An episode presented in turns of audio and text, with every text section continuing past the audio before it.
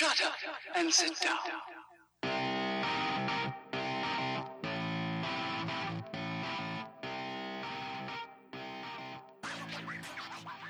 Hello, strangers, and welcome to the latest episode of Strangers in a Cinema. I'm with the, one of your co-hosts, Paul Anderson, here with co-host Pete Wall. Pete, how are you this week, sir? It's happy birthday, by the way, for the other day. Oh, thank you very much. I'm not going to do that thing that people do where they sort of bemoan the fact that they're getting older and talk about the age that they are and how much closer to death they are now or whatever. Uh, because I'm actually feeling pretty good. And part of the reason for that is obviously because we're doing a film show, and that's going to be pretty good fun, I reckon, for about the next hour. Now, about my birthday, you know, uh, it's one thing managing to get a year older and getting some sort of credit for that. I think you, though, deserve the credit this week for the fact that it seems like you've become some sort of like super fit version of your former self. And as I told you before we came on, I've been talking to you mostly over the last few weeks and seeing your head and shoulders, which has deprived me of the vision that is now your Adonis like figure. I've Paul, I've what dropped- has been going on? I've dropped what has some been weight, going on? Because I saw a photo, I saw a photo on Instagram yesterday, which which well, I've dropped blew some me weight, away. Pete. I'll, I'll be honest. I'm, I'm, I'm a way off an Adonis-like figure, though I do appreciate appreciate the compliment. But yes, I've dropped uh, I've dropped a noticeable amount of weight, and uh, I aim to keep at it. So uh, I've been going from I got off my bike and I went straight into the gym, and I've been going to the gym. Uh, for quite a number of a number of weeks now, and I seem to be keeping it up. So it's good. It's all good. Uh, and I've given myself a makeover. I've bought myself some nice shoes, and I can fit into a nice jacket that I bought years ago, and everyone thinks it's a new jacket, so it's all good. So so Paul Anderson, when you're not producing films, you're producing results in the gym. That's what you're all about. Absolutely, yeah, yeah. Just about. I'm just all about Both sides of now. this show. We're, we've always gains. been about gains. um, so, talking gains, uh, here's a tenuous link. We seem to be gaining new followers and new listeners, more importantly, to the show, which is massively appreciated. So, if you are new on board, welcome to our show. Thanks for coming along, and please tell your friends, share it about, and let people know that we're doing our very best to produce a show that people like. Um, to that end, Paul, we've got a load of stuff coming up on this week's show. At the centre of it, we're going to do two feature reviews this week, a double header. We've got both the new Ken Loach movie, movie uh, Sorry We Missed You, and uh, we've also got Netflix sort of Behemoth historical epic, The King, coming up. But before that, we always do uh, a few other sections of the show first. We've got coming attractions where we're going to preview this week's new releases. Uh, before that, we've got popcorn movies in which we'll talk about the films that we've seen over the last week. And before all of that, and right here and now, we have in the foyer where we talk about film news from the last seven days. And there's really only one story, isn't there, Paul, this week that's worthy of our Well, discussion? yes, I, I would say so. Um, it's certainly worthy of discussion. Whether it would be worth seeing or not is quite another matter. Um, this is the news this week that, and I think people have probably seen this kind of thing coming now. This is the news that there is going to be a CGI version of James Dean uh, cast in a new movie, um, which is, in my opinion, absolutely bonkers. But before we get to what we think of this, um, basically, there's two directors, uh, Anton Ernst and Tati Gol- Golaik. Uh, I'm going with that. Yeah, I nailed, I nailed it, maybe. Um, they have obtained the rights to use James Dean's image from his family and will work with some VFX companies to recreate a realistic version of James Dean using full body CGI from actual footage and photos of the Rebel Without a Cause star. Um, it, obviously, for those uh, who are, are unaware, uh, James Dean died at the age of 24 in 1955. So, um, yeah, and is certainly an iconic presence on screen in all the films that he's been in. So, I mean, what is going on here? I mean, we we've talked about this before, where and you've had the whole deep fake thing, and we've had the the Peter Cushing recreation in um, Rogue One. De Niro and Scorsese, uh, no, De Niro and Al Pacino have been de-aged for The Irishman, which is out in a few weeks' time. So this technology's been around for a while, but really, are we bringing James Dean back from the dead? I, I don't. I don't understand this, Pete. Any any thoughts? Yeah, well, I can add to that. I've just got a list in front of me. Uh, Oliver Reed in Gladiator is another one. Uh, Audrey Hepburn for a Galaxy chocolate commercial was brought back from the dead. Um, we've got uh, Philip Seymour Hoffman in The Hunger Games Mockingjay Part 2. So there's like a load of examples in sort of more recent history where the technology has allowed for it, where this kind of trickery has been in play. Um, this one though seems to have got people quite um, hot and bothered, doesn't it? I, I think there was a big takedown in the Guardian about how how sort of um, bad of a move this was, or or how regrettable of a decision it might turn out to be. I mean, do you know much about the actual film in in? Uh, The film itself, itself. I think, is set around around about Vietnam. I think is set in Vietnam, but he died before Vietnam, so um, it seems bizarre to be honest. I'm not. The film, I think, is Finding Jack. I think is the what the film's called, and I know very little about it than that. Um, right, basically, they so they've said so the directors have said they've looked around high and low and couldn't find and couldn't find an actor for the role. Um, uh, yeah, it's a, basically it's a Vietnam it's a Vietnam War movie. Um, that's called Finding Jack is pretty much all we know about at this moment. But yeah, they've said they could they've searched high and low and couldn't find another actor. Um, couldn't find an actor that suited the role better than a dead James Dean, um, which is bizarre. And I think you know you look at some of the takedowns on Twitter. Uh, to quote uh, Andi Zeisler here from November the sixth, or at Andi Zeisler is where we've taken this from. We couldn't find a non-dead actor for the role of a white guy in a Vietnam movie is a truly amazing take, and I don't really disagree with that to be honest. So that's kind of what little we know about the movie. I think the difference between this Pete and the the films you mentioned before is certainly in the case of Oliver Reed and Philip Seymour Hoffman, it was kind of completing their roles after they'd Yeah. passed away, um, so they they could finish their work within the film itself. Um, so that that for me made sense. And i think if you look at i don't i didn't like the use of the technology when they brought back um peter cushing in star wars rogue one. I think i think it not only did it feel a bit creepy i just don't think it looked very good. And this, they did the same thing with um carrie fisher in that in that in rogue one there as well. But those were kind of bit parts and kind of i could forgive some of it. Um but this is a whole new whole new kettle of fish i think Yeah, um, just to add to what you're saying about the movie, I've I've found here that it's based on a 2008 novel from uh, a novelist called Gareth Crocker. Um, that yeah, that, that has the same sort of storyline and is also called Finding Jack. Um, yeah, I mean, I, I I think the first thing that I would jump to in, in conclusion to a story like this is is the cynical position, but I probably quite well founded position that this is a publicity stunt. No, like what you know, the only reason anybody's talking about the movie Finding Jack is because people are up in arms about the idea of the CGI recreation of this I, famous. to be honest, I'm I'm I'm I'm kind of agree with you because I've never heard of these directors before ever. Hmm. So this is the this is the first time I've read about these directors. Apparently, they have worked on other films, and I think I don't I'm not as far as I'm, well, yeah I don't know whether they've directed before or not. They have worked on other films, but yeah, and I mean already now that this film, um, whether it even if yeah before it even hit cinemas, now people are talking about it, and ultimately, it's the kind of thing that people now will go and see probably just to tear down. yeah. Um, so I can kind of see where you're coming from on that, that point. To be honest, I mean, where do you stand ethically on it? Do you, do you have a problem with this? Do you think it should be done? Do feels think it feels like be not long ago that we were talking about you know the idea of whitewashing in in things like Ghost in the Shell, and now we're going to have to talk about CGI washing in the case of taking away roles from you know underemployed actual living actors that exist and um, replacing them with CGI equivalents of actors who are no longer with us.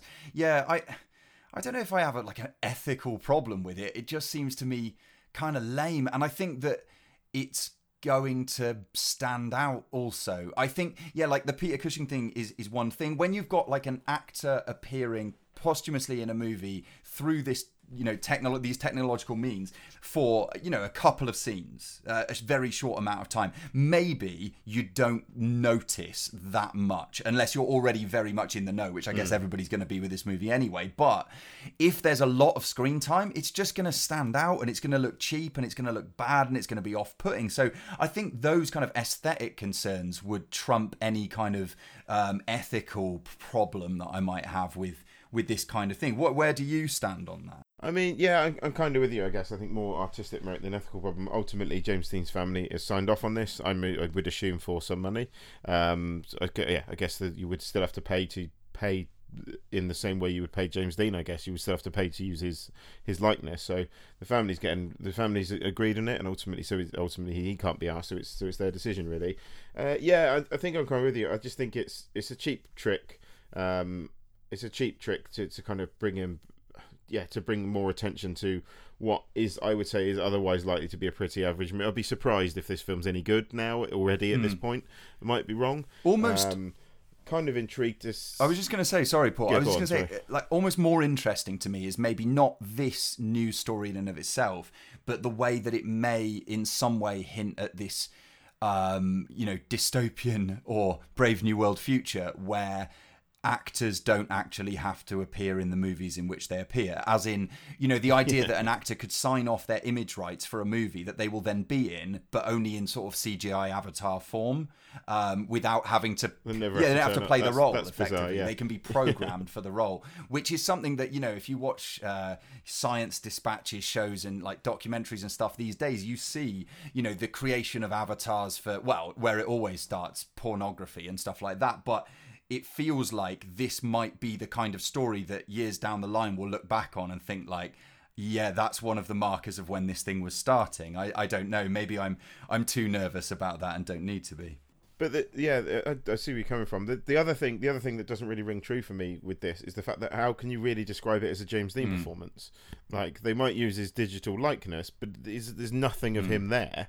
Like so, and then ultimately, why not? Th- There's going to be at some point there'll have to be an actor on set. There'll have to be an actor on set, one assumes, um, to to fulfill his physical presence and to deliver lines of dialogue. so, then why not use that actor? Surely this, surely then this performance comes down to the actor that's motion capping for him, or there must be someone motion capturing for him because that's how, and my understanding is how this technology yeah works. so, it's so it's then- more a story about deep fakes than it is about you know per se ethical James Dean issues because you know I- I've been watching and I'll talk about later but uh, the BBC miniseries The Capture which is all about the idea of deep faking the identities of people where you've got like videos or photos where the faces are replaced with the faces of people who weren't actually there and yeah it feels like Yeah. again there are there are interesting discussions around this story.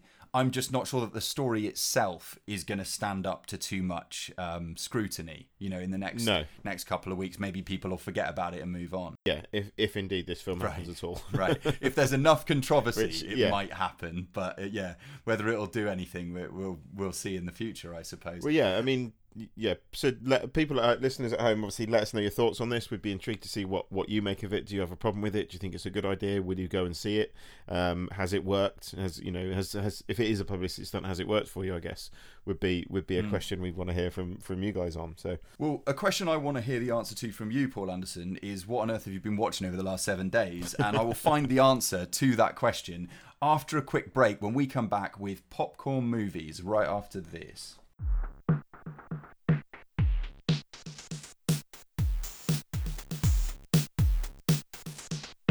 So, Popcorn Movies is the section of the show where we talk about films, any films of any age that we've watched over the last seven days. Um, I'll go first this week as you kindly queued me up before the break, Pete, so much appreciated. Um, first one I wanted to talk about was uh, a Netflix exclusive release, I believe, certainly this side of the pond anyway. Uh, a horror film called Eli, uh, directed by Ciarán Foy. Um, this stars um, Charlie. Charlie Shotwell, Kelly Reilly, who you will probably know from Eden Lake. I think she's in Britannia at the moment, and amongst other things, uh, and Max Martini. So probably Kelly Reilly for me was the only kind of, face I recognised in this. Um, this has uh, a pretty interesting premise. Um, Charlie Shotwell plays a young boy called Eli who appears to be one of the unfortunate people that is allergic to pretty much anything. Um, and is taken to a secluded um, facility where he can receive treatment for his immune his immune system disorder. Um, that involves basically being put into an airtight house. Um, and uh, Lili Taylor's in this as well as the doctor that treats him. Actually, I do apologise.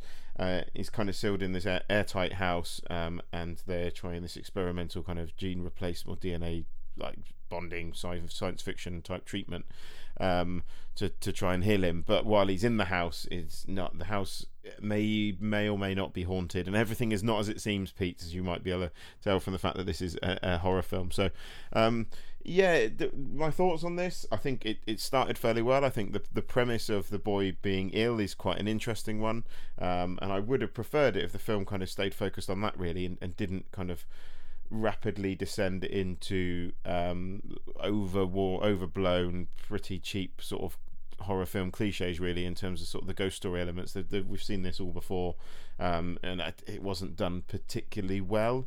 Um, and then as you may or may not be aware of this film there is it does have a boom boom boom a big twist ending. Um, the twist ending is different. I'll give it that much. I don't think it works. I, I think for there to be a twist ending i think then there needs to be some form of signpost into it, and I don't think there's enough here to make this twist ending work for me. And I'm not going to spoil what that end is because it is it's interesting to the direction in which they take it.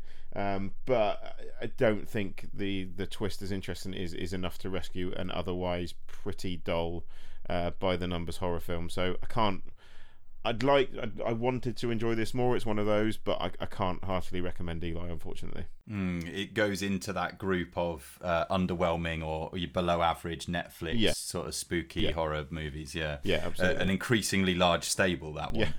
um, so yeah, for me, I, I wish I could bounce back with something that I absolutely adored and rip through a really positive review, but I cannot because for some reason that I'm still trying to come to terms with, Paul, I decided to check out the movie Absolutely Anything, starring Right. Simon Pegg. Do you remember this one? Uh, no, I do not. In all honesty, Well, yeah, probably for good reason. It released in 2015. It's available at the moment on Prime Video if you're curious.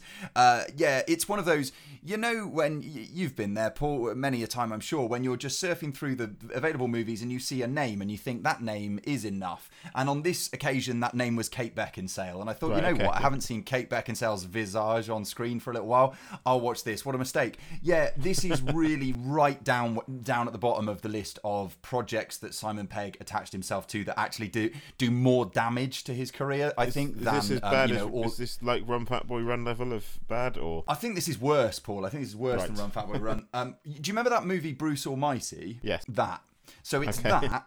Um, except here, uh, bumbling Englishman, played by Simon Pegg, it was a stretch, uh, is struck with some sort of uh, bolt of blue light. I forget how, and it doesn't matter, um, which allows him then to basically um, wave his hand and say uh, some sort of proclamation about what he wants, and he will then get that thing um, it starts off, you know, that's promising enough. It's like the con- there's that conceit at the beginning of uh, the invention of lying with Ricky Gervais, another English, you know, comedy actor, where he is able to. Um, uh, He's not able to lie. I can't even remember what the conceit is the beginning of that one. It's liar liar, basically, again, isn't it? It's somebody else's idea, but but done differently. Yeah, and, and in this case, again, you think, well, this could be, you know, fun, entertaining, play for laughs. You see that um, Joanna Lumley is on board, um, Eddie Izzard is on board here, Rob Riggle's on board. You've got like comedy actors who are worthwhile, uh, but it just gets worse and worse and worse as it goes.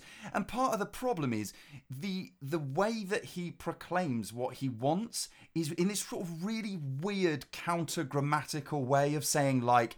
Um, make me be able i don't know you'd have to watch the movie it's infuriating um, but by the by the end and also you keep then flashing to i should say this is directed by terry jones um, n- none other than one of the I members of monty python Okay. you keep jumping yeah, you, you keep. I didn't say it. I should have. Uh, you keep jumping to a spaceship with some animated aliens played by the alumni of Monty Python, which should be great, should be really entertaining, but just feels a bit embarrassing and below them, and and and yeah, kind of slightly pathetic here. And yeah, Kate Beckinsale's lovely, we know this, but Simon Pegg is, is just yeah, blustering Englishman and and, and nothing uh, more than that. Um, we've got Sanjeev Bhaskar in this role where he wants to be worshipped um, by another member of the faculty at the school in which they work, and that just becomes awkward, like really awkward and slightly creepy. Yeah, this is this needs to be buried in the ground and forgotten about. Absolutely anything is absolutely abysmal. Um, avoid.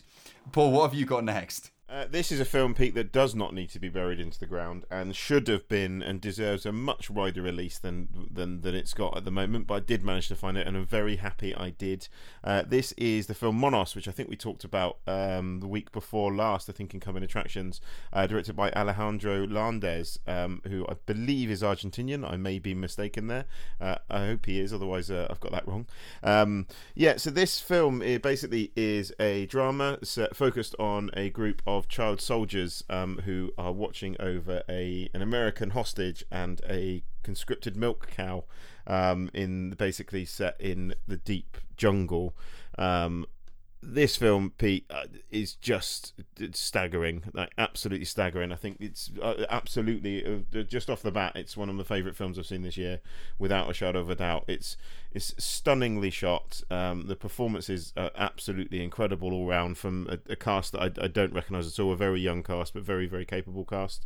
Um, the film is as brutal as it is beautiful in places. It's it's, it's fantastically well shot. Um, there have been a number of comparisons, and I don't always like doing this because a lot of people have said this is epic filmmaking in the in this to the scale of Apocalypse Now. In, in some places, I would say the scale is not quite up to the same scale as Apocalypse Now, but I would say in this case it's not necessarily lazy review, and the comparisons are fair. There are there are certain tropes, there are certain things this does have in common with Apocalypse Now, and that's not necessarily a bad thing in this case because you'd think to compare something to Apocalypse Now would be would be fatal for this particular film it really isn't. It's it's an incredibly well, incredibly well made film, incredibly powerful. Um, and I just, I don't really want to give too much more away about it because there's so much good stuff in here that you kind of you just need to see for the first time. Um, and it's yeah, it's just a, a beautifully made film, um, incredibly well crafted, and the ending Pete is up there with the year's very best ends. Um, I just it's it's kind of you know Pete, you have those moments where you watch films and then you go right if you cut to black here and that is the end of the film, I, I am just like yes go on go on go on and then I'd say maybe one in maybe 50-50 Sometimes the film cuts to black and you're like yes they've done it they've ended it in the right place and other times it doesn't. Monos does it. At that point, I was like, if you end here, that will be incredible, and that that will make that film. It will land it, and it ends in exactly the right place, and it absolutely lands it. It's fantastic. Believe the hype. Alejandro Landes is definitely going to be a director to watch in future. Find it. It's brilliant. There we go. There's a bit of positivity for you. nice. Yeah, we, we like to hear it and have it on the show. Yeah, I, I look forward to catching up with this one at the first opportunity. Yeah, because it looked fantastic from first trailers onwards, really. I hope that it's the kind of thing because so Mubi have just picked up the souvenir, which is they've kind of done this straight out of mm. cinemas thing now. Um, so hopefully, this if Mubi keep that pace up, this this is the kind of thing that might appear on Mubi sooner rather than later. But we shall see we shall see. But yeah, fine. Cool. Um, I've just realised I might tack on one more popcorn movie for today and keep it brief, only because it ties into the next one that I'm going to talk about. Uh, first of all, though, this one is The Reef from 2010, which I expect you've seen. Have you seen this one, Paul? Shark movie. No, I, do you know what? I, I, haven't seen this one. I've seen I've seen posters. I, think one, I think I, I had, or at least I'd seen a part of it because I'd logged it in Letterboxd and, and had sort of a vague memory of parts of the film. But anyway, the other night I was at my sister's and um, the group of us decided that we wanted to watch a shark movie and what was left that we hadn't seen between us. So we went for the Reef. It's this Australian shark movie from 2010, which is a ba- uh, about a group of people who go out to uh, explore the coral reef, as you might expect, expect and get into difficulty when the boat that they went out on gets capsized mysteriously by something. Could it be? Could it be? Oh, it might be a huge shark. Um, at that point, they have to make decisions between them. Are they going to stay on the upturned boat or are they going to swim for hopeful safety? Although they can't see anything on the horizon, they hope that they meet the island that they were previously on and they run into sort of dry land and safety. Uh, it's directed by Andrew Traucki, who I don't know a lot about other than that he's worked on ABCs of Death in the past. Um, written and directed, in fact, by, by that guy. And then a cast of, uh, again, actors that I, I, there's, not, there's no point listing them because I don't know what else they've been in. But um, yeah, it's a difficult thing, isn't it, Paul, to produce a particularly a shark movie, but sort of a creature feature that keeps people interested and doesn't make people just think, "Oh, Jaws is better than this," or even recently things like The Shallows yeah. is better than this. Um, unfortunately, Jaws obviously is better than this. That goes without saying, and The Shallows is a huge amount better than this because one thing that I don't want to be able to say about a movie that is about people in peril to uh, the whims of sharks is that it's boring and this film is very very boring. That's because quite, that's quite how do you make a film boring with sharks in I, I see where you're coming from. Well that's it paul because if if your budget is limited that's completely understandable. But if you look at a movie like um, open water or adrift those directors managed to do a great deal with just tension and expectations and limited budget and carefully selected shots. But what the directors seem to do here is just want to pad out the time So we have huge amounts of sort of repeated scenes, scenes of the same kind of interactions between the characters in the water, scenes of characters making the same kind of decision again and again, scenes of putting the camera in the same kind of position.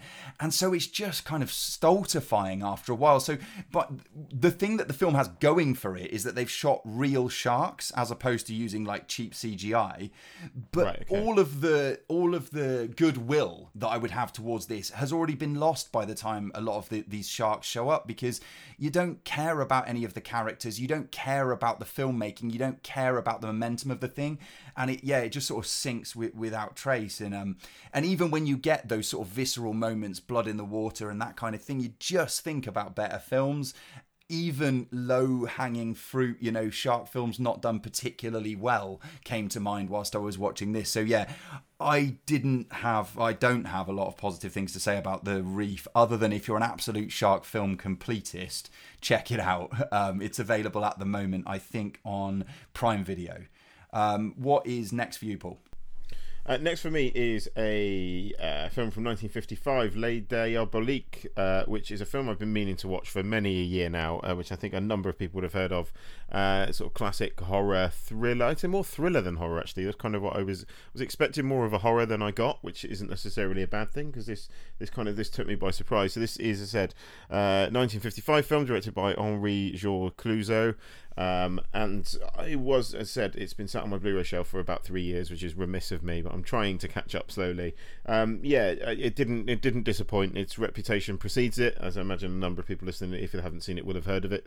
Um, it's great. Uh, it's a really really well constructed thriller um, that leads you along with the characters around the house, uh, all around the houses before blindsiding you with an end that you just won't see coming. Um, yeah, the, the performances are great. Uh, we've got Simone Signoret and Vera Clouzot as the two. There's the two female leads.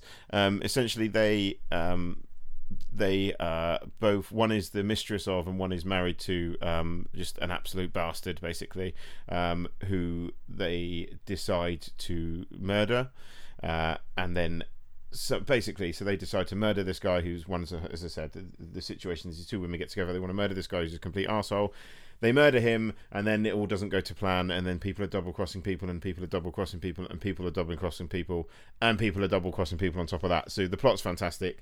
It's an app it's great. It's tense from start to finish. I really really enjoyed it and if you haven't seen it highly recommend it. Nice. Uh, yes, uh, as as promised. Then another one that's tense. Actually, I just wanted to throw in at number number three for me this week because in talking about how the reef makes me think of better shark movies, I've actually seen a better shark movie recently, and that is uh, Forty Seven Meters Down: colon Uncaged. Um, what? there's a sequel there is indeed. I was delighted. Uh, yeah, we talked about this, uh, what, a couple of years ago, I guess, when the first movie came out. Might even be 18 months ago. When the first movie came out, and um, it was this fairly simple story of two girls who went shark diving in a cage, and oh, lo and behold, everything went wrong. And they were stuck at the bottom of the ocean, and the oxygen was running out. And it was kind of compelling and done pretty well, even though some of it was a little bit creaky and some of it was a little bit cheap, and some of the acting wasn't great.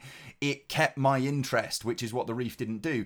And then 47 meters down, Paul, what else do you want? What they've got here is uh, not two girls, but four girls. And what are they going to do? They're not just going to go this time a cage diving because they're uncaged. This time they're going to go scuba diving into um, sort of Mayan. have they just doubled the depth as well have they just doubled the depth in which they sank or no Okay, let's be clear. 47 meters down has nothing to Right, do okay. with the second film. Like, like it is irrelevant. It is just that the first film uh, did quite well uh, on a sort of smaller scale. So they've kept the name, and it's yeah, it doesn't make any sense anymore because they're definitely not 47 meters down.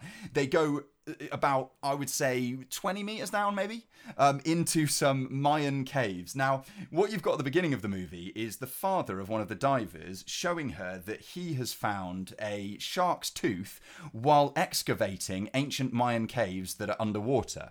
But this doesn't twig in the girl the idea that going into those caves might lead to the discovery of sharks, which is better for the viewer because it means what we get is about an hour once things have really got going of yeah four uh, young women sort of uh, trying not to die whilst being surrounded by all kind of manner of statues and labyrinthine tunnels and that kind of thing and it's pretty effective uh, johannes Roberts is the director of this one, and I think was also the director of the first movie. Um, the performances are fine, maybe not much more than that, but I would say maybe a, an edge out the performances in the first uh, movie, and it's good fun, man. They, they have good fun with things like um, music underwater, things like the lighting of bubbles, things like uh, shadows from statues in caves, like th- just some some neat use of the camera in this thing to keep it interesting for for the running time. So if you like the first movie, if you like shark movies, or if you want something better than the Reef, I would recommend Forty Seven Meters Down. Uncaged uh, to you. Oh, and last of all, it uh, also has in it a performance from Sistine Rose Stallone, the daughter of one Sylvester Stallone. So, if I hadn't already convinced you, go for go for that reason.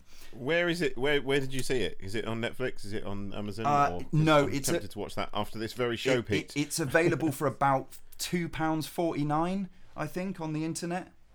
Oh, I'm in. I'm all over Yeah, it. so you've not got to break it. the bank. Let's let's get this. In fact, let's wrap up the show now. Let's wrap up the show now, and I'm going to go and watch it. nice. Uh, is that the end of our section? that is the end of popcorn movies. So we'll be back next with coming attractions.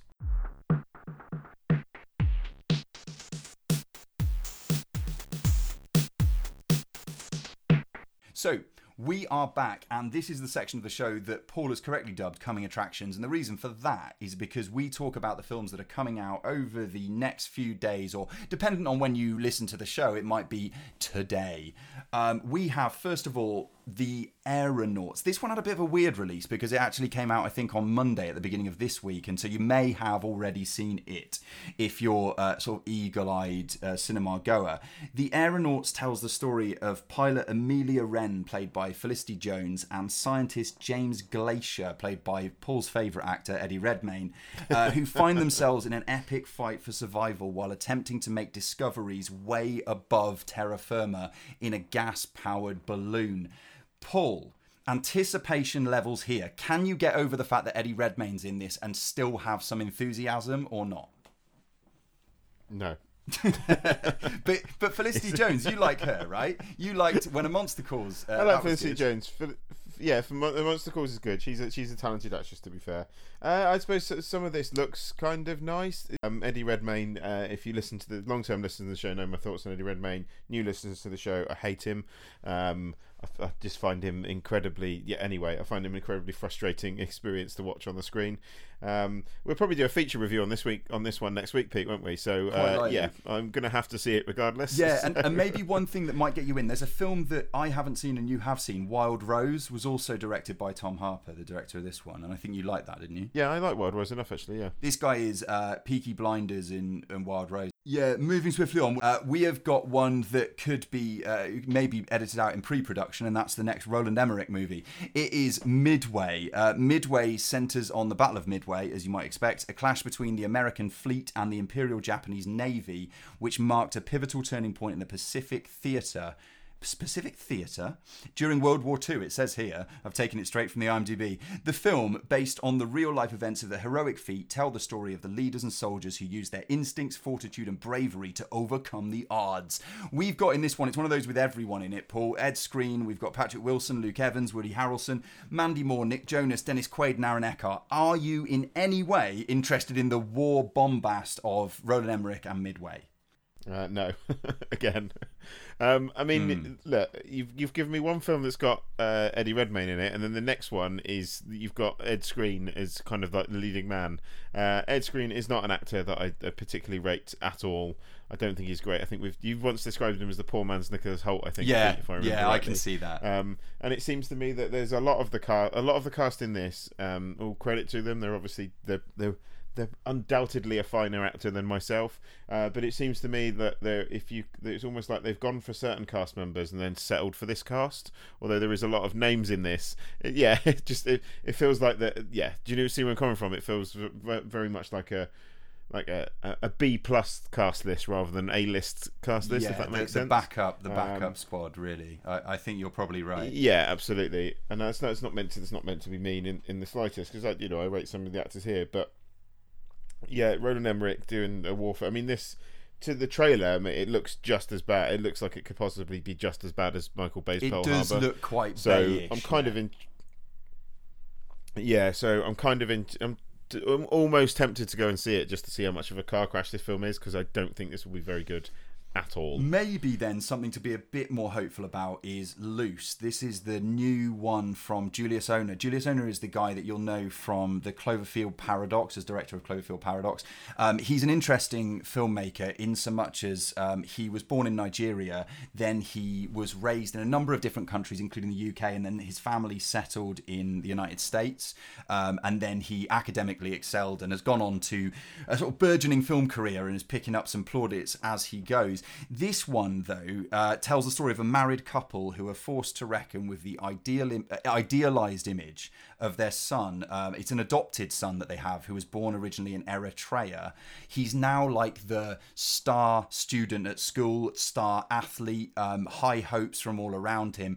In the movie, we have uh, the lead character himself, played by Kelvin Harrison Jr., and the parents of that character, played by Naomi Watts and Tim Roth, with a strong supporting role from Octavia Spencer as a concerned teacher um, at the school, in which suddenly um, the sort of idyllic nature of this guy's uh, ascent through the academic hierarchy is interrupted when there is a shocking discovery about potential the potentially sinister nature of his uh, motivations, I guess we could say. I've seen this one already, and that's why I sound like um, maybe a little informed on it. Uh, I think there's reason to be interested in this, Paul, but does any of that strike you as interesting? Uh, was it Cloverfield Paradox? Yeah, that's right, yeah. Yeah, see, I thought I didn't hate Cloverfield Paradox. I know a lot of people came knives out for that film, and I thought it was all right. I didn't, it wasn't incredible, but um, yeah, on that basis, I think yeah, I'm, I'm, I'm, I'm intrigued by this. This is the first I've heard of this, to be honest, but I've noticed it is, it is showing uh, locally to me this weekend, so I will probably check this one out. Uh, and certainly, if you if, if you've got the if you've got my anticipation level for the other two films out this week, then yes, this is definitely above this goes to the top of the list of the short list. Yeah, yeah, Yeah, absolutely. and I- yeah, that goes to the top of that list. Of I would three, say yeah. I would say to listeners we'll, we'll rev- review this one in due course, but like this is the kind of movie that you need to see to at least form an opinion on it because I think it is a bit of a conversation starter, perhaps. Uh, then we've got next one called The Good Liar from Bill Condon, who directed things like Dreamgirls, Chicago, and Kinsey, uh, starring Helen Mirren, Ian McKellen, and Russell Tovey. This one is about a career con artist um, who can hardly believe his luck when he meets well-to-do widow Betty McLeish online. As Betty opens up her home and life to him, Roy is surprised to find himself caring about her, turning what should be a cut and dry swindle into the most treacherous tightrope walk of his life. This is a crime film with older people in it, Paul. Are you interested? Uh, no. I, d- I did very much enjoy I feel like uh, recent appearances by Ian McKellen doing press for this film because he's always good value. Whether I'm actually um, compelled to go out and watch the movie is a completely different matter. I don't know. I guess I'm, I'm not the target audience for this. In fairness, from from what it sounds like, I have seen some of the publicity for it. It's not the kind of thing that I would rush to see. Um, with everything else that's on, with with Midway being out there, uh, who who can find the time to squeeze this one in? No, I, I think this this is this is the kind of film that to me will will probably be fine. There will be some value to take from the actors' performances for sure. Um, they're all they're all capable of holding certainly holding holding my attention on screen. Whether I rush to see it at the cinema or not, I don't know. Is Yeah. the, is the short answer. Yeah. I, I, I wasn't. I'm can't claim to have seen either Dreamgirls or Chicago, which my wife would kill me for. But I do quite like Kinsey, so it yeah, it might be one that I wait for. Kinsey yeah, good, one yeah. that, that I wait Yeah. for to come around on streaming. But it depends what we decide to do on the show. Now to round off a less than um, spectacular week of previews, I've got one called Driven, which is out on limited release this week, um, directed by Nick Hamm, who is the director of the 2001 film The Hole, who seemingly has done not huge amounts since then. Um, but that's a film that I quite like. Um, you remember that one with Keira Knightley when she's Yeah, The Hole was really young. decent, Yeah. yeah, yeah. Yeah, the whole. The now, whole I have a problem with this one, Paul. It stars Jason Sudeikis, who increasingly is my Eddie Redmayne. uh, also in here, uh, Lee Pace and Judy Greer, that I tend to like a little bit. Uh, this is an intense thriller, we're told, where politics, big business, and narcotics collide, telling the story of the design and sale of the DeLorean motor car. I've watched the trailer, and they keep making little nudge, nudge, wink, wink jokes to Back to the Future, and it really annoyed me. um, it seems very pleased with itself. We've got Jason Sudeikis Sudeikis, who is um, really throwing himself into the role by wearing a moustache, and we've got Lee Pace, who is throwing himself into the role by having white hair. Um, yeah, remember like the Middlemen or something like that. Yeah. that's the feeling I got. Right. Okay. From this I haven't seen the trailer. trailer of this yet, so uh, I mean, yeah, the DeLorean story is is interesting. I guess. Uh, well, it is not. I guess it is interesting, but yeah, if they could get away with doing it without, I can see. I can see why if they're just constantly nodding, winking to Back to the Future, I can see why that would be annoying. Uh, and from the sound of it, it sounds like they're going to do that all the way. Do that all the way through. So. Um, You, Yeah. yeah, you know when you see a trailer and you feel like your kind of spidey senses are in tune enough to know this movie's terrible. yeah, Just from this trailer, this movie is terrible. And I will stake my reputation the film Driven is not a good film. Okay. And I've only seen the trailer. right, okay.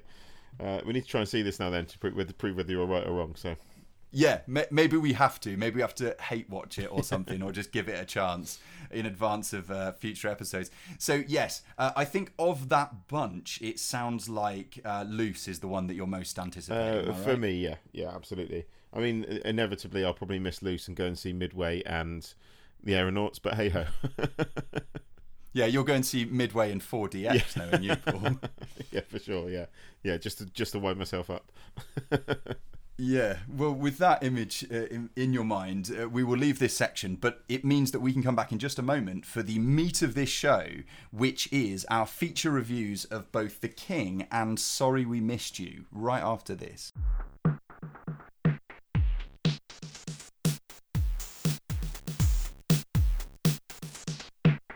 So yeah, the first feature review we are going to do this week, uh, as Pete has alluded to, is uh, The King, which is directed by David Michôd, uh, co-written with Joel Edgerton, um, starring who have we got in this? Uh, there's a lot of people in this, Pete, isn't there? We've got Timothy Chalamet, Yeah. um, Joel Edgerton. Um, help me out here because I haven't got the right screen open, which Sure. is remiss of me. Sean Harris, Yeah. Sean Harris, Ben Mendelsohn um, in here, uh, and on and on. Yeah, it's a it's a starry cast as we previewed on on last week's show. Yeah, so I mean, set this one up for us, Pete. So it's based around the life of Henry V, isn't it? I believe, and ba- I think based on loosely based on Shakespeare's selection of plays about the king's the king's named Henry, shall we say?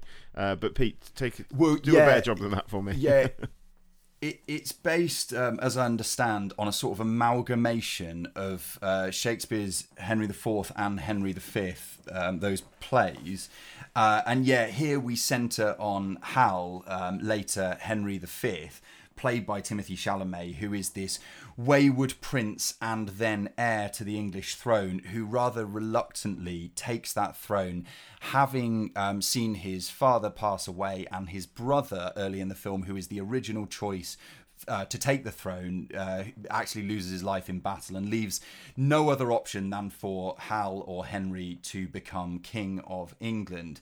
Um, at which point he has to take on the responsibilities that go with his position and in particular deal with a situation that arises from the gifts that he receives on his coronation one of which seems to be a jibe at his position from France in the shape of a, sort of spherical shape the shape of a ball that seems to intimate that he is childish and incapable of fulfilling his role. Before we get into our thoughts on the king uh, Netflix uh, exclusive as it is here's a little clip To steer our present course, I've been forced to rely upon the counsel of men whose loyalty I question every waking moment. Every waking moment. I need men around me I can trust.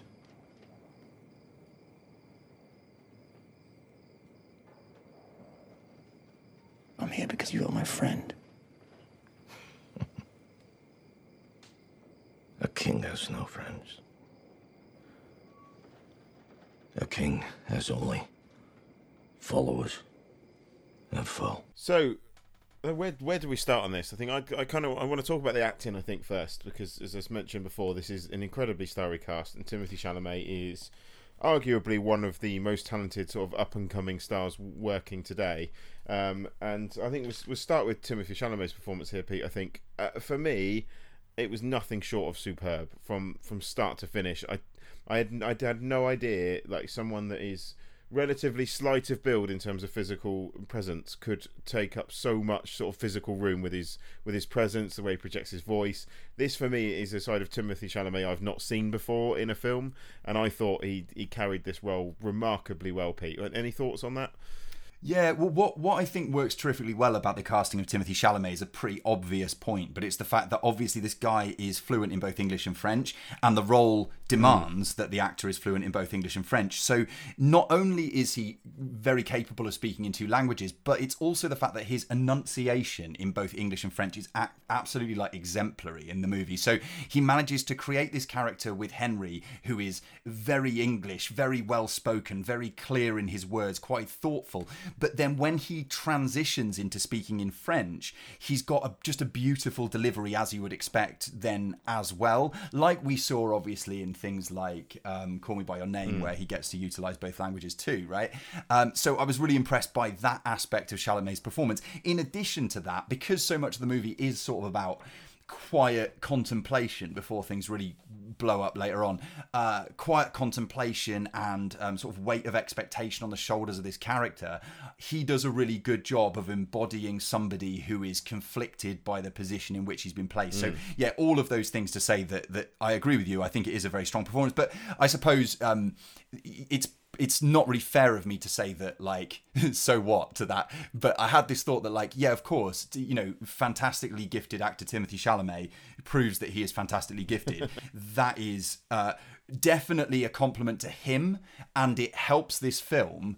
Um, but i think as we get into the discussion maybe we can find where we sit in terms of how that uh, whether that's enough here, I suppose. So I want to step back just for a yeah. second because the director, um, David Michôd, has previously uh, been responsible for both um, the Rover and what's the other one that I'm forgetting the name of? Animal, Animal Kingdom, Kingdom, right? Yeah, which were two of his two yeah, of his and I think, I he, think. I think that I from conversation that we've had or maybe messages and stuff before coming in to record the show i get the impression that i'm going to go slightly different way from you on this film.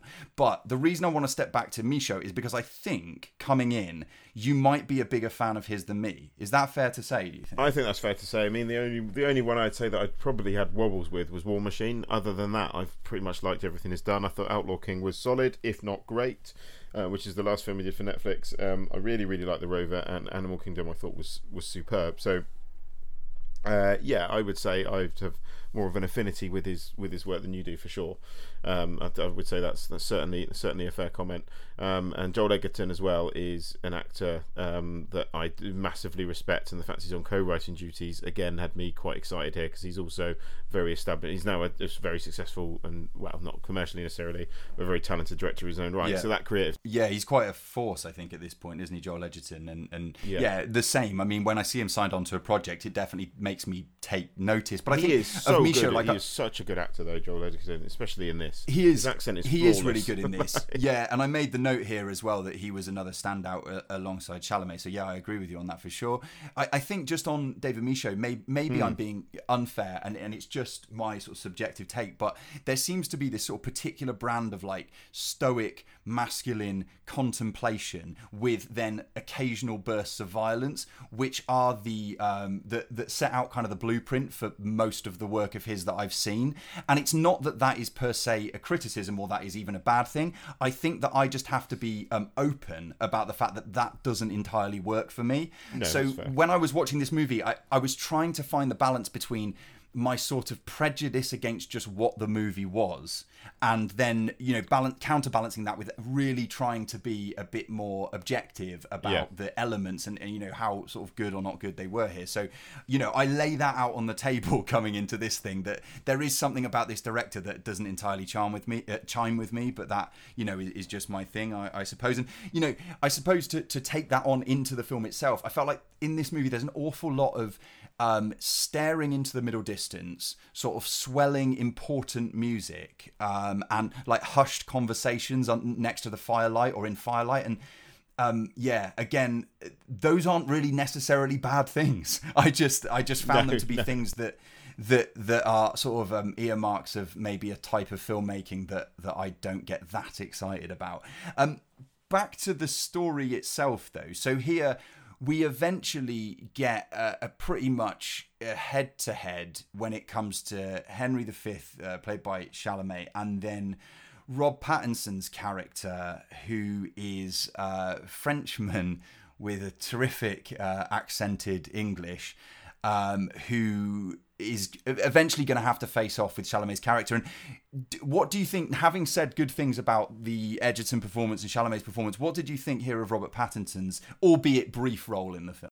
Uh, I mean, I'm not a, not a, professional French speaker, if such a thing exists, or anywhere near fluent in French. Um, the accent didn't feel quite considering how well, uh, if you look at Joel Edgerton's performance, for example, how well Joel Edgerton had nailed his regional British his regional British accent, for example, and I mean incredibly well. Um, and I think how well all the other performers, how very good all the other performances were.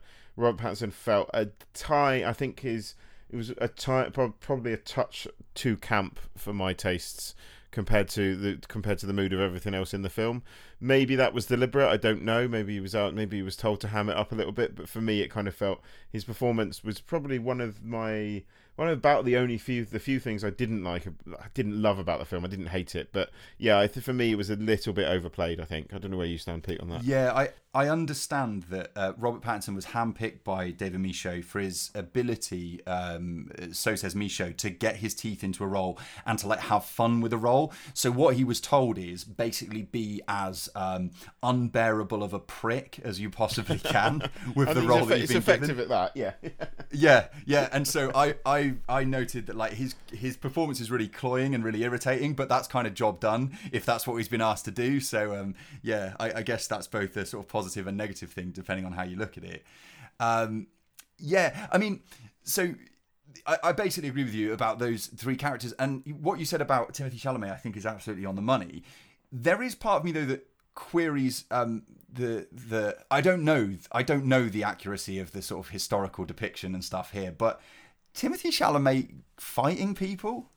Do you, do you think that's going to end well for the boy? Like it, it feels like he's he's got the body of a 12-year-old and the sort of uh, acting ability of a 35-year-old, but like when when when it comes to time to get physical on the battlefield, it did it did find, feel like quite a stretch to believe that this this guy was able to hang physically. Did that did that come into your mind at all, or, or no? To be honest, performance it, it didn't because Chalamet's performance I think was, was strong enough to move past it, and I'd be interested to hear your your kind of your your problems with the film because I said obviously you've, you've, mentioned and fairly so that the director's work doesn't always resonate with you, and I think I'd be interested to hear your your issues with the film. from my perspective, um, I didn't I didn't have a problem with that, and I said the only thing that yeah I I really liked a, a, a pretty much all of this film. In all honesty, I found I found the whole film very very gripping. I thought this the script was very very well written, and it was as we've alluded to. Uh, I don't I keep saying alluded to this week for some reason. Um, yeah, I, I, just thought that it was an absolute acting tour de force, and it, like when the, the I've read um, I've read some criticism that has found the first half a little bit dull. I didn't. I thought the acting was strong enough and the writing was strong enough to, to carry me through. And then the battle scenes I think were, were some of the best I've seen in, in a few years. To be honest, I think the fact that Netflix shoots everything natively in 4K I think makes a big difference to these battle scenes. They're crystal clear. You can see what's going on. I think they looked incredible um, for the budget they had. I think they they only had I think 200 people to do the battle scenes with, and then they've they've I was watching a, a behind the scenes video before the show, and then they've with visual effects and some and the usual sort of film trickery, they've made it look like thousands of people at one point. So I just thought, yeah, there's there's nothing in this film that I don't that we haven't seen before. I will certainly certainly take that on board. Absolutely, um, it is at times it does feel a little bit like yeah a kind of by the numbers historical epic. But for me, that's fine. Not every film needs to be original. You can have a very strong genre piece, and for me, this was an incredibly strong genre piece. Like in uh, with some incredible set pieces. I think the film looked great, and just the acting for me was incredible. I was gripped for the entire two hours twenty minutes. I was absolutely gripped to this. I I genuinely loved this. I had a, I had an incredible time with it. Yeah, I suppose it's just me falling on the other side of that, which is that when you said like it doesn't necessarily do anything original, yeah, I would agree. Like it doesn't really have a lot to say about anything. No. And I think that David Michôd is a director who is trying quite hard to make his films seem um, relevant to current events, um, but that isn't done in anything like, to me anyway, in any particularly interesting way. And he's sort of obsessed here with the the sort of weight of um, the way in which this character is unable to avoid conflict, no matter how much he might be uninterested in conflict, which you know could be could be read in a sort of um, contemporary frame, I, I guess. But yeah, I, I suppose when you say like it doesn't really do anything new uh, or that we haven't seen before, but it's a strong genre piece, I kind of fall the other way and think, well, if it doesn't really do anything we haven't seen before, and it's just a you know you know a, a historical epic that is worth its salt because it's got some strong performances in it. It's like I to what end? Like to what end do those strong performances do anything for me? Because if they're not intriguing me in terms of any kind of subtextual stuff, or if they're not really um, challenging me on an intellectual level, or if they're not really advancing my knowledge of like the source text or uh, anything like that, or not bothering with a lot of the elements of sort of Shakespearean language or a different direction that this thing could have gone, then I suppose what I want is then a more um, yeah, like we've seen the same film, we just feel differently about it. Like I, I watched, I watched those battle sequ- like the battle sequence towards the end, which I watch thinking this is perfectly good, but my pulse hasn't quickened or I'm not taken with it. Whereas I hmm. think you've seen it as yeah, you've just got more wrapped up in it, and that's yeah. It's not for one being right or wrong. It's just the fact that Yeah. different people react to things in different ways, and maybe you know, maybe I am predisposed to being a bit uh, lukewarm on David Michôd's stuff, and so the strong performances weren't enough to overcome the sense that I've kind of seen this before, and historical epics just kind of aren't my wheelhouse anyway. Which again, I've just got to be be honest about. No, I think I remember you saying. I remember. Yeah, I think I remember you saying last week. Yeah, yeah. No, it's just yeah. I, I, I, I see exactly where you're coming from, and I can see the argument. If you're not going to do anything new, then almost why, why bother doing it? I guess. But then I yeah, I don't have personally have a problem with with with generic with generic films doing you know doing a certain job. Like ultimately. For, uh, there are some points there for me that trope, you know, tropes exist for a reason, and there's not every film has to be original, and there's no harm in putting, there's no harm for me in putting out a solid, really well, really for me, a, a very exciting, very very enjoyable genre piece, and for me that's what this film was. I just, I just feel for you that it wasn't for you, Pete. Yeah, yeah, and, and the adjectives that we'd use to describe it are basically the same, except for maybe on your side, um, exciting, which I don't maybe co-sign on, and then from my side, maybe a little bit dull at times, or um, uh, yeah, uh, unengaging, which certainly is not the way you said feel. you're So- not alone. You're like you're. I have I have read that criticism. I have read that criticism elsewhere. So you're certainly not. You're certainly not sort of standing standing away from everyone else. Yeah, um, I, I, I wanted to say it, one so- thing. I want to say one thing at the end because you mentioned about um, it's native 4K on Netflix, which is fantastic, and I know that you're in a better position from that regard anyway, in terms of having just a way better rig in your house. But um, I was going to say to you when I was watching this, do you not feel when this is like a big sweeping historic epic that it is it one of those where it is quite a shame that it's not being released cinematically? I'd love to have seen it at the cinema. I'll be honest, but again, you know, this this is this is where we are with Netflix. If you know, we've talked about this a lot on this show. Uh, yeah, I'd have loved to have been given the opportunity to see this in the cinema. I think I would have enjoyed it even more than I enjoyed it at home. In all Yeah. honesty, Well, Um, I just- yeah. I it's thought of a, It's filmmaking. It's filmmaking of a scale that deserves the cinema for sure. That that's the thing yeah man. Like i think there's certain types of films where i really get that sense like oh this feels like it should be on a cinema hmm. sized screen or at least that's a you know it would be a great option to have. Whereas there are other smaller things like we've talked about a lot of the kind of spooky or sci-fi things that netflix put, put out where to be honest with you if you've got a half decent sized television at home it doesn't really matter maybe arguably that it's not in the cinema. But yeah that one was the king. It's on well i I was going to say wide release but it's on wide netflix only release. So if you have that platform check it out form your own opinion and see whether you agree with one of us or neither of us. Maybe you have a completely different take entirely. We though have a completely different film entirely to review and that is going to come up right after the break. It is called sorry we missed you from director ken loach and we will talk about it right after this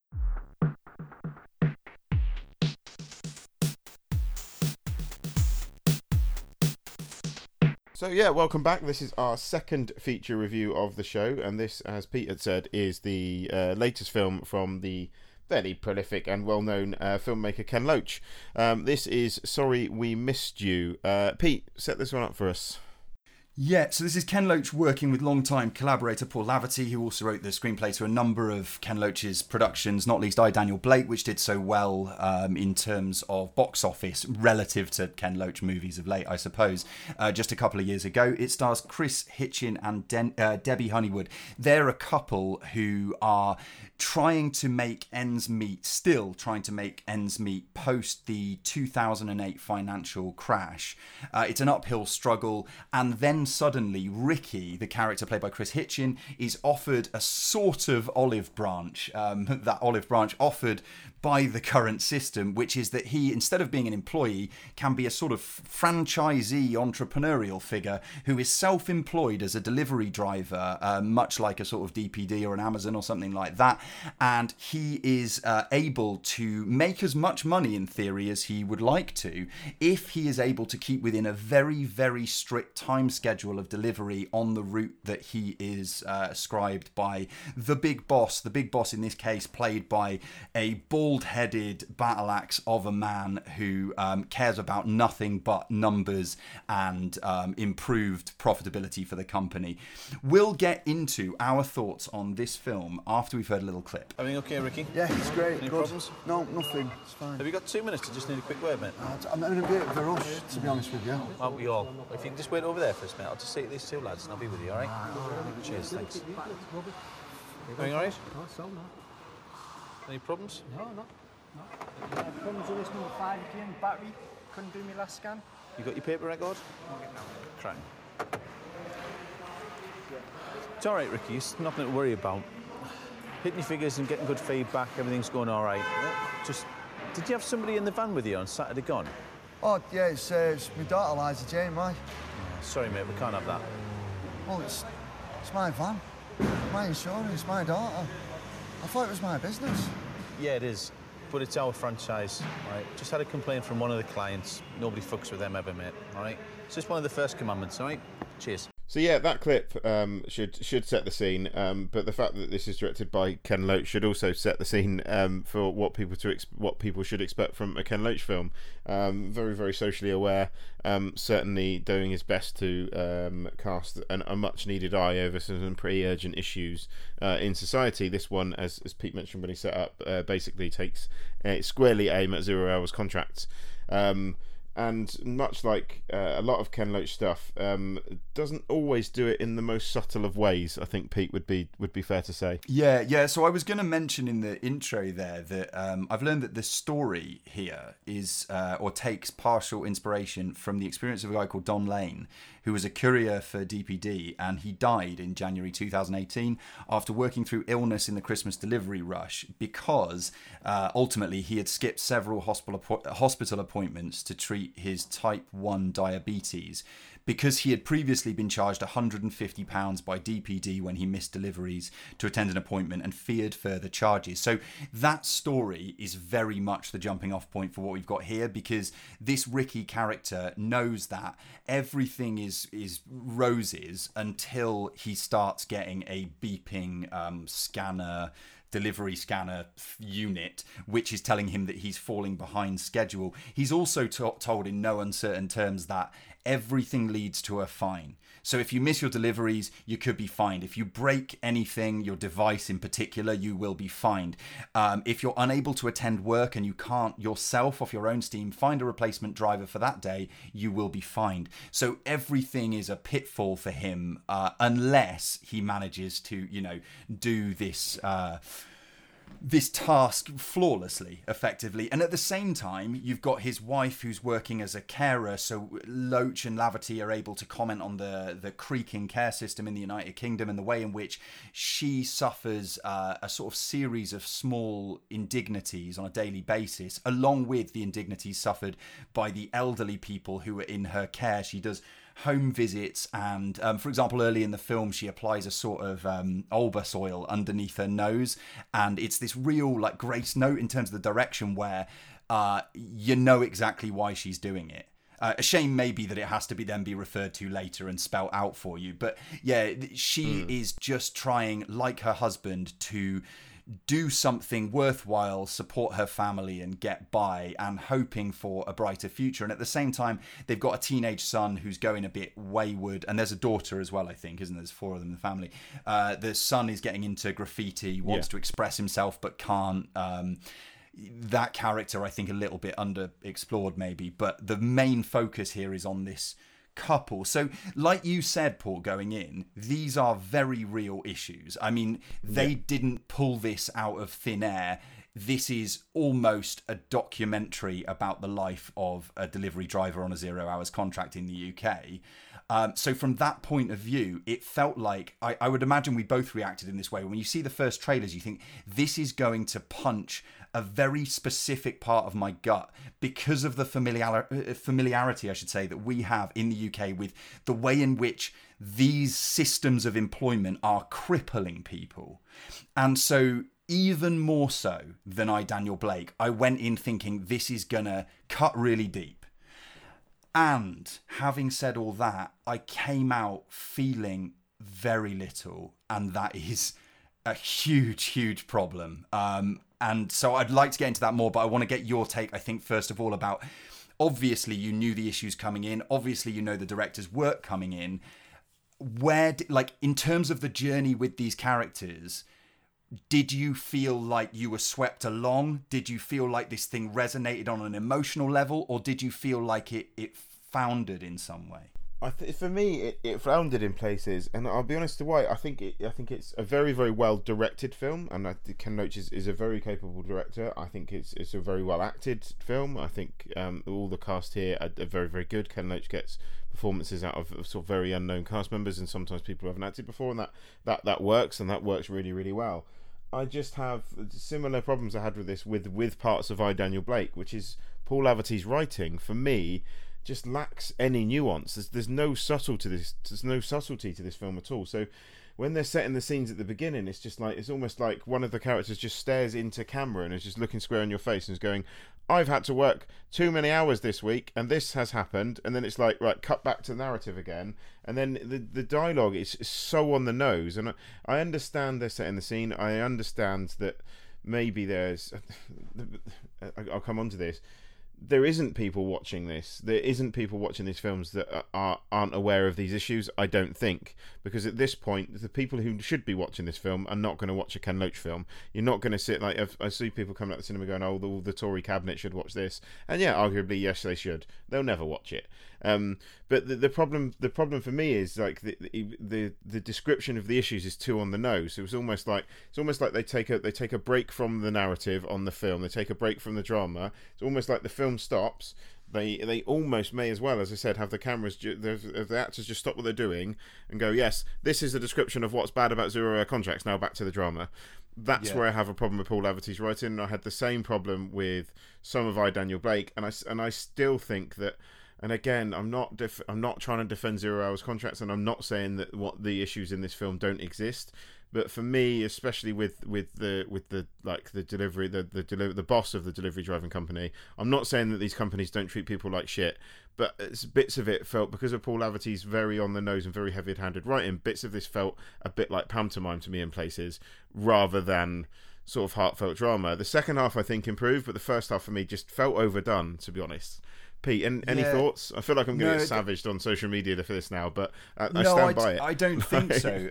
I don't think so, and I think you know you should stand by it. I mean, I I'm the target market. I mean, I ha- you give me five minutes of your time. Up to five hours of your time, and I will rant about these issues if given the chance in the right company.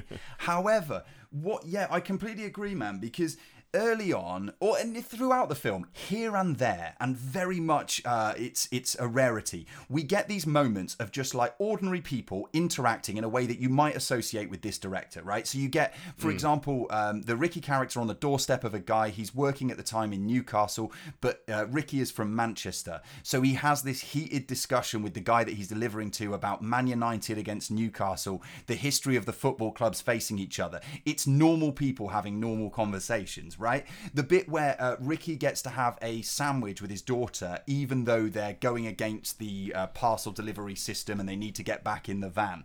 But every time you get a moment of normality like that, the, the family sits down and has a curry, and there's a moment where they actually laugh for a second. Imagine it, a bit of levity in a film like Yeah. this. That's how the real world is. The real world is not just indignity, indignity, indignity, indignity, suffering, doom, death. It's not. And so when it's painted that way by this writer and with the support of this director, instead of it being the punches are hitting me harder, it's like the punches are easier to predict. So I'm just moving out the way of them. The story's telling itself before the events occur. I, I wrote down this thing, which I think is very relevant here, right? Which do you know this uh, Chekhov quote about the way in which if you see a gun in the first act, then by the. Yeah. second act it better have gone off. Well, Yeah. the only thing that came to mind in relation to that in this movie is in the case of Laverty and Ken Loach, if you see a bottle for pissing in in the first act, you better believe that our protagonist will have piss poured all over him by the end of the third act. Absolutely guaranteed. And that's dispiriting because this story needs to be told. This story needs to be given dramatic heft and breathing space and it needs to start conversations but like you said you're not gonna get the you know the the Tory cabinet watching the movie. I had somebody sat to my right, actually a, a pair of uh, slightly older women sat to my right as I was in the theatre, and one of them did that thing on sort of, of sort of commenting throughout the film. So a scene would happen. You can imagine this. A scene would happen, and then she would say, "Oh, it's no life at all, is it?" And then we'd have the next sequence, and then she'd say, Those bloody Tories, you know, they should be sent to the dock for this. And I just thought, like, this is all it's going to do. It's just going to get people who already have staunch opinions about these issues to talk to other people who have the same issues in an echo chamber that is going to go nowhere because the the screenplay here is so unwilling to just have light and shade just light Yeah. and shade just real life No, I- no, hundred percent. I I don't disagree with you at all. As I said, I just, as I said, I don't. The, it's and again, I, I think you probably agree with me. It's well enough directed. It's just the writing, and it's the writing. There is, there is, yeah. There's, it's just too heavy-handed for me. I'm, I'm totally with you. There's no, yeah, absolutely. And that's the thing. People come out and go, "Oh yeah, no, it is bad, isn't it?" Like it's just like, well, yeah, everyone knows that. The, the audience already knows that.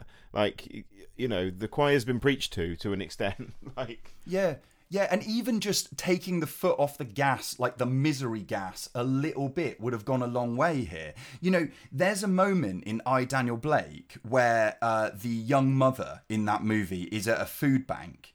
And instead of the film turning to the camera and saying, Look at the indignity of this food bank, it is not fair, although it probably does do that at some point, if I'm honest, uh, that character tries to eat a bit of the food from the food bank without anybody noticing. And the camera turns to her and she has a reaction to the camera. And it cut me in half because it's it's just a Yeah. it's just a human moment. It's not like you're saying, it's not someone preaching to you. And once they've preached to you, jumping forward a few minutes and then referring back to the thing that they preached to you about just to make sure that you understood the point they were making. Like, it doesn't treat the audience with any respect, this screenplay. And that's a shame because it needs to. Because the people in the film, are, all they really want is dignity and respect. So treat your audience with dignity and respect. And then maybe the, you know, the same will come back to you. And, yeah, it, it happened that um, I was I was uh, sort of venting on this movie and Ken Loach a little bit the other day, and then there was an episode of Question Time, and I, I heard a guy just parroting basically lines from this movie, and I said, "Oh, he sounds so much like Ken Loach," and then I looked up, and it was Ken Loach. Um, yeah, it, it man, it's a shame because I really felt like this was one where I might have loads of, you know, positive stuff to talk about. We might really be able to get into the issues, but I almost feel like in this review, we're not going to get too much into the issues of zero hour contracts and the working situation in the UK because the film doesn't engage with them in a way that's compelling enough. I don't. Yeah, I, I, I would agree with that. As I said, I, I think it's a shame, and I said there's there's enough to like here. I think the performances, as I mentioned earlier, are great, but yeah, I just I, just there's no there's not enough subtlety to this this screenplay at all for, for my liking. It's, yeah, I'm, I'm I'm basically well, I'm totally with you, Pete. To be honest, I expected to like this one. I I didn't dislike it as a film. I did. There's something I took away from it, and I think it.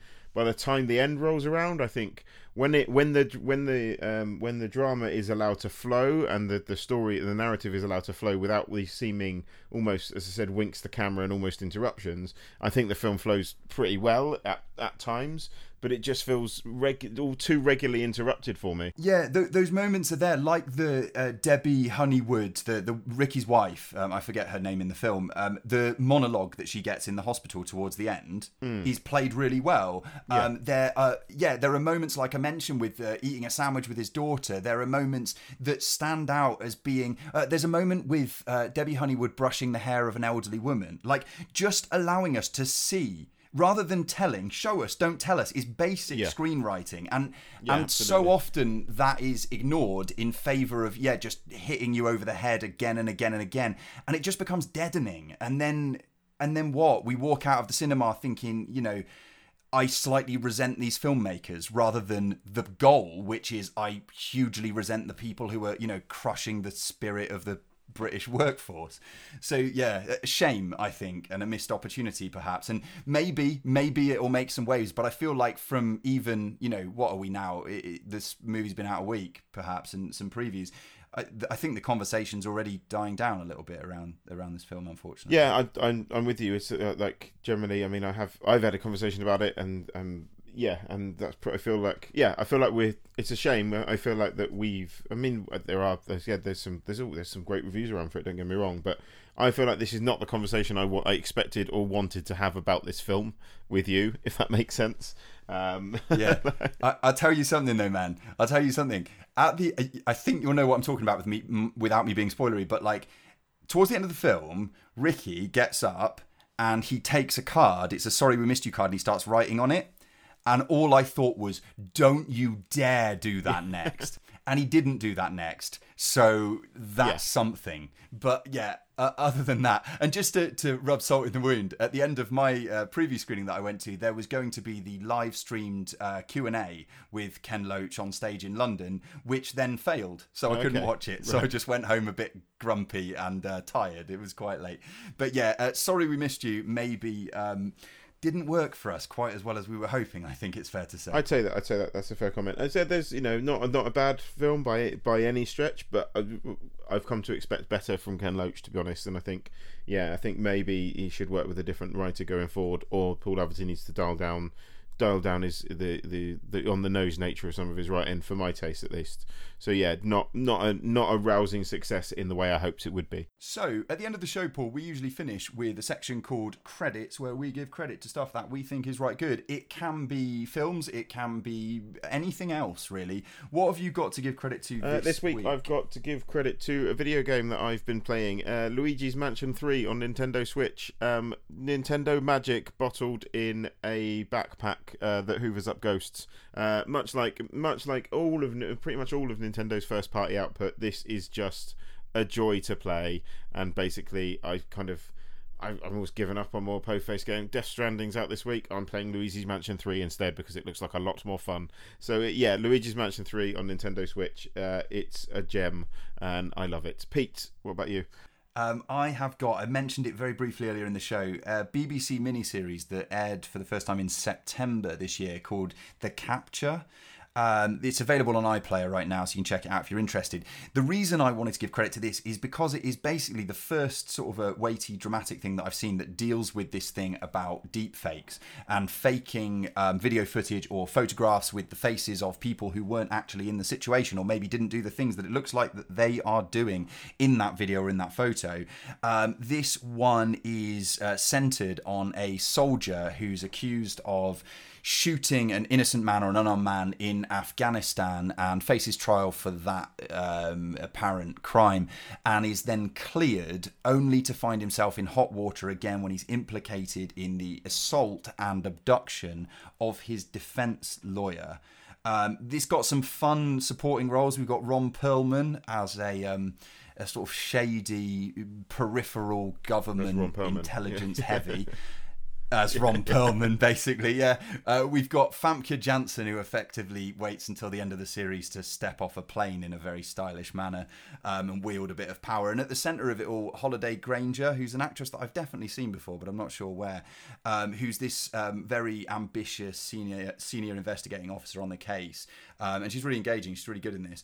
And um, yeah, I, I just thought it was one of those where it was sort of like superior BBC drama um, that is worth sharing with people and having people check out because the ideas at the center of it, I think, haven't really been explored that much, at least in like mainstream entertainment um, until recently. So yeah, that one's called The Capture. It's available on BBC iPlayer now and for the foreseeable future, I imagine. And that brings us to the end of the show, I think. Sorry. I think it does. I thought the video had frozen or something because uh, you'd stopped talking. But uh, yeah, I think that does bring us to the end of the show. So please get in contact with our show at Strangers Cinema is where you'll find us on the Twitter platform. We've also got an email address that you could send your questions to. That is strangersinacinema at gmail.com. In addition, there's an Instagram, there's a Facebook. Look up the name of our podcast there. Uh, and then just like the show, share the show, download the show, subscribe to the show. All of those things are helpful. Review the show, even if you're feeling wild. Um, and that would be really, really great and really appreciated by both of us, I think. Paul, last words from Uh, you for this nothing week? more from me, apart from, yeah, thank, thank you for listening as ever, and uh, welcome to any new listeners. Thank you again. Goodbye from me. Bye bye. Shut up and sit down.